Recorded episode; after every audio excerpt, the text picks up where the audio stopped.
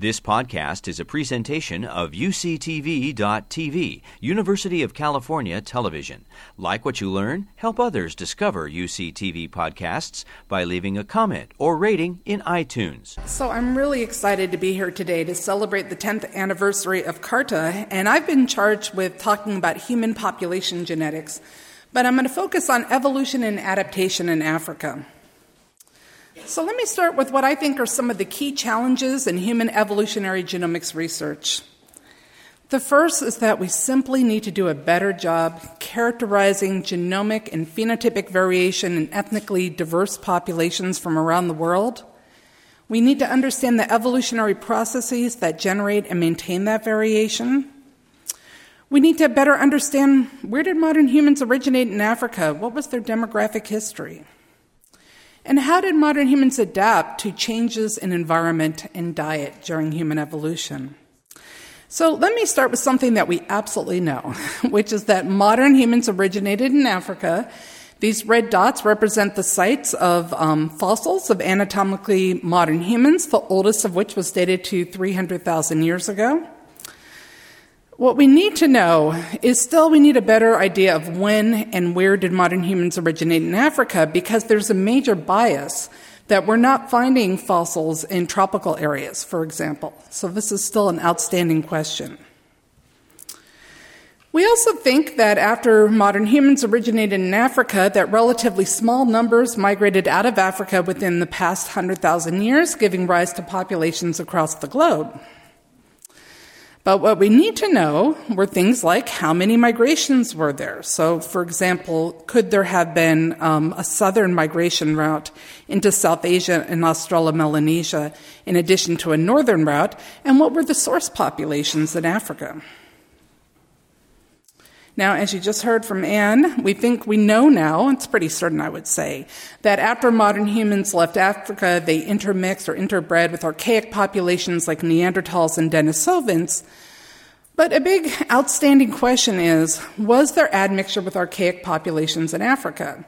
My own research and that of some other teams suggests that there was, but because we, again, we don't have those fossils that are preserved well, we don't have uh, ancient DNA, so it's a very tricky question to address at this point.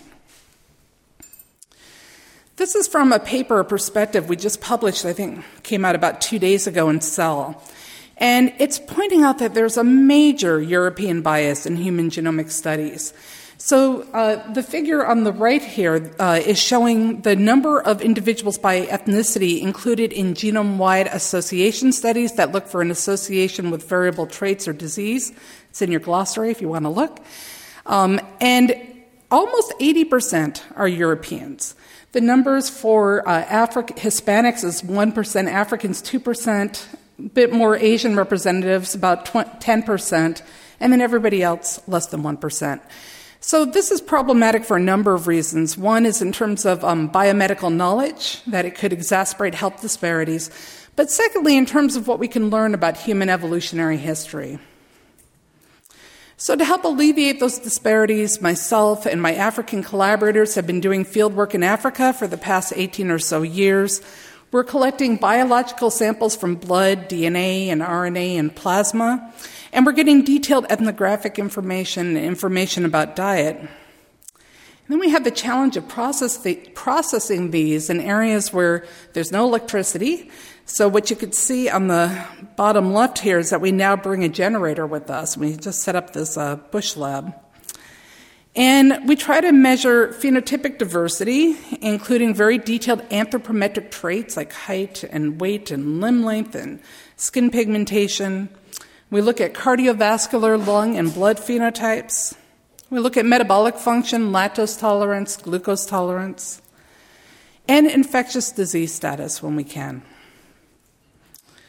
So, this is from a study that we published a number of years ago looking at genome wide variation over 3,000 Africans from 121 ethnic groups, but it remains one of the largest studies of ethnically diverse populations in Africa. What we know is that you can see these different colors. These are genetically inferred um, ancestral populations. So, all the colors are telling you there is a lot of genetic diversity between African populations. They also have the highest levels of genetic diversity within populations. compared to the rest of the world. And that's just representing their demographic history and adaptation to different environments. This is a new study coming out soon in genome biology, um, consisting of whole genome sequencing in 94 individuals from um, 44 African populations. And from this, we can make a phylogenetic tree. So we can look at how populations are related to each other based on uh, genetic similarities. And what I could say that we know for certain, and all other studies have shown this actually, that the San populations, who traditionally have practiced hunting and gathering, and they speak with clicks and they live in southern Africa, they have the oldest genetic lineages in the world, followed by the rainforest uh, hunter gatherers in Central Africa, commonly referred to as pygmies. We've also used computational approaches to try to estimate when these populations diverge from each other. And we know that the oldest divergence is between the San and all other populations. But we see that populations in Africa have been subdivided for a long time. So, for example, even two San populations that speak slightly different languages have been diverged for about 30,000 years. However, we need to develop better models that take into account really complex demographic histories that include things like migration and gene flow and divergence. This is from another uh, review paper that we published a couple of years ago showing examples of local adaptation. One that you may be familiar, I think there was some mention of it earlier, is um, lactose tolerance, which we showed evolved independently in uh, East African pastoralists relative to uh, Europeans. And as you heard Anne say, actually, a real challenge is to understand molecular mechanisms of human adaptation, particularly for complex traits that are caused by multiple genes. So I'm going to give you an example, a recent example, of our study of uh, the genetics of skin color, which is thought to be an adaptive trait, and is caused by, influenced by multiple genes. So on the left is inferred melanin levels. So melanin is the pigment in skin that makes it darker. And from global populations, and we could see it's very correlated with UV levels, so it's thought this is an adaptive trait. And it's thought that when modern humans left Africa and they migrated to higher latitudes, there would have been selection for lighter skin to facilitate the production of vitamin D, which is synthesized in the skin in response to UV. And in places closer to the equator, there would have been selection for darker skin to prevent cancer, skin cancer, and also folate degradation. Folate's very important for development. But most studies have been done in European populations, and little's known about the genetics of skin color in African populations. So, to alleviate this bias, um, we inferred skin color by using a machine, a spectrophotometer, where we basically shine light underneath the arm. So, that's an area that's not exposed so much to sunlight. And we look at the um, reflection, the wavelengths of the um, light that's reflected, and from that we can infer the melanin levels.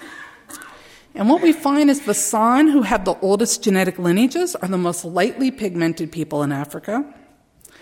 We see a wide range of skin color, with the most darkly pigmented being the Nilotic pastoralists, who originated from southern Sudan. We then looked at over 4 million variable sites across the genome, and we did a genome wide association study, and we found eight independent loci or regions, um, variants associated with skin color that are in four major regions at a genome wide level of significance. So I'm just going to go through those quickly. So the top association is at a gene called SLC24A5, and this was actually the very first gene that was identified to be associated with light skin in Europeans.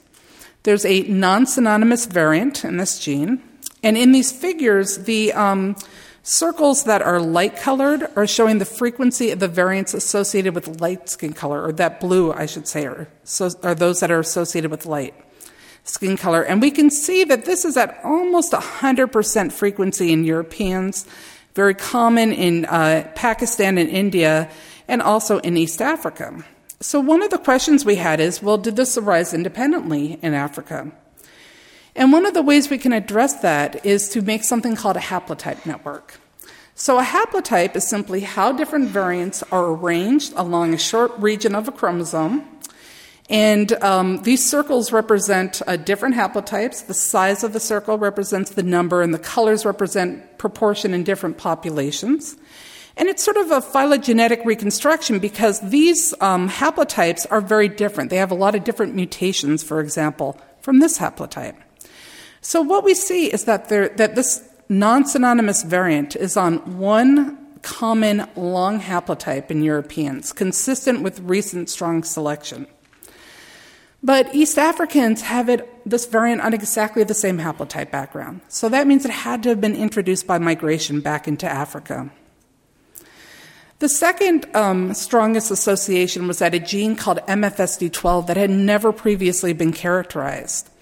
We found two independent associations. One is in a regulatory region upstream of the gene MFSD12 that is influencing expression of the gene. And the other are variants within the gene that we actually think are playing uh, a role in expression as well. And what we could see is that for the variant in the regulatory region upstream, the variant associated with light skin is at nearly 100% frequency in Europeans, East Asians, and it's very common in uh, East Africans and actually in the San as well.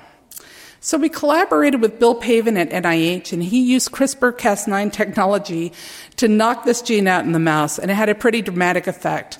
So it caused this sort of brown, yellow, agouti mouse to lose the, um, it's uh, came gray.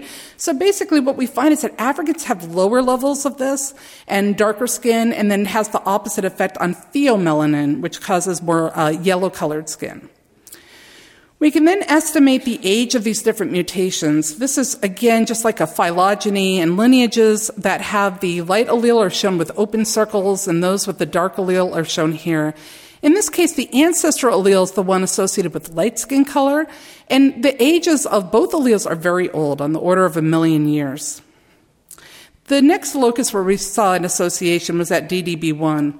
This plays a critical role in DNA mismatch repair in response to UV. So, if people have mutations in the proteins that this um, interacts with, they have a disease called xeroderma pigmentosum. They can't be exposed to sunlight at all because they'll get skin cancer. Now, what does that have to do with color in humans? We don't know, but this happens to be the gene that causes the color of tomatoes. so it has something to do with pigmentation. Again, we see two independent associations of this gene. When you look at the haplotype network, we're also seeing evidence of a very strong selective sweep outside of Africa. This is one really common long haplotype.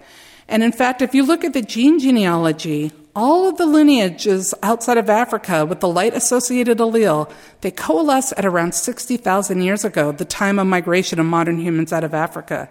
So when that light allele was introduced, it swept almost 100% frequency for reasons we don't know. And then the last region is OCA2 HERC2. Variants in HERC2 were known to be associated with skin color and eye color in Europeans, but we found an independent association. And we showed that they influence the expression of the OCA2 gene. But we also found a uh, variant within OCA2, uh, within exon 10, which is a synonymous variant. It doesn't cause an amino acid change, but it was in a region that has been known to um, have mutations that cause albinism. And it turns out that the variant that is associated with light skin has alternative splicing. A part of the protein basically is missing that plays a very critical role. There's still a protein, but it has a very altered function. And in this case, we see evidence for balancing selection, that different lineages have been maintained for a long time.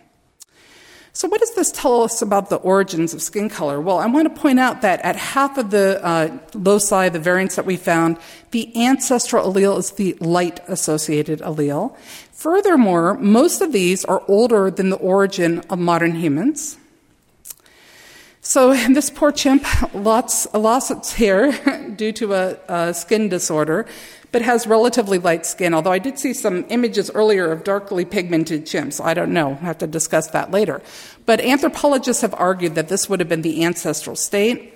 And that when modern humans left the trees and went into the savannah, there would have been selection for decrease in body hair and increase in sweat glands for thermoregulation. And then there would have been selection for darker skin. But we've shown that both dark and light alleles variants have been around for a long time, so we don't know exactly how darkly pigmented they were. And the last point I'll show is another outstanding question has been what accounts for the dark skin color in South Asians and Australo-Melanesians? At the regions we studied, we found that they had the identical variants that we found in Africans, suggesting they were introduced by migration. But it's still an outstanding question whether they have other variants that play a role. So, how do we proceed in the future? We need to include more ethnically diverse uh, populations in studies of genomic and phenotypic variation. We need better computational approaches to infer complex demographic histories and um, targets, identify targets of natural selection, particularly for complex traits. And we need better functional genomic approaches to identify causal genetic variants that are influencing these traits. And I will just stop by thanking everybody who contributed. You've been listening to a podcast by University of California Television. For more information about this program or UCTV, visit us online at uctv.tv.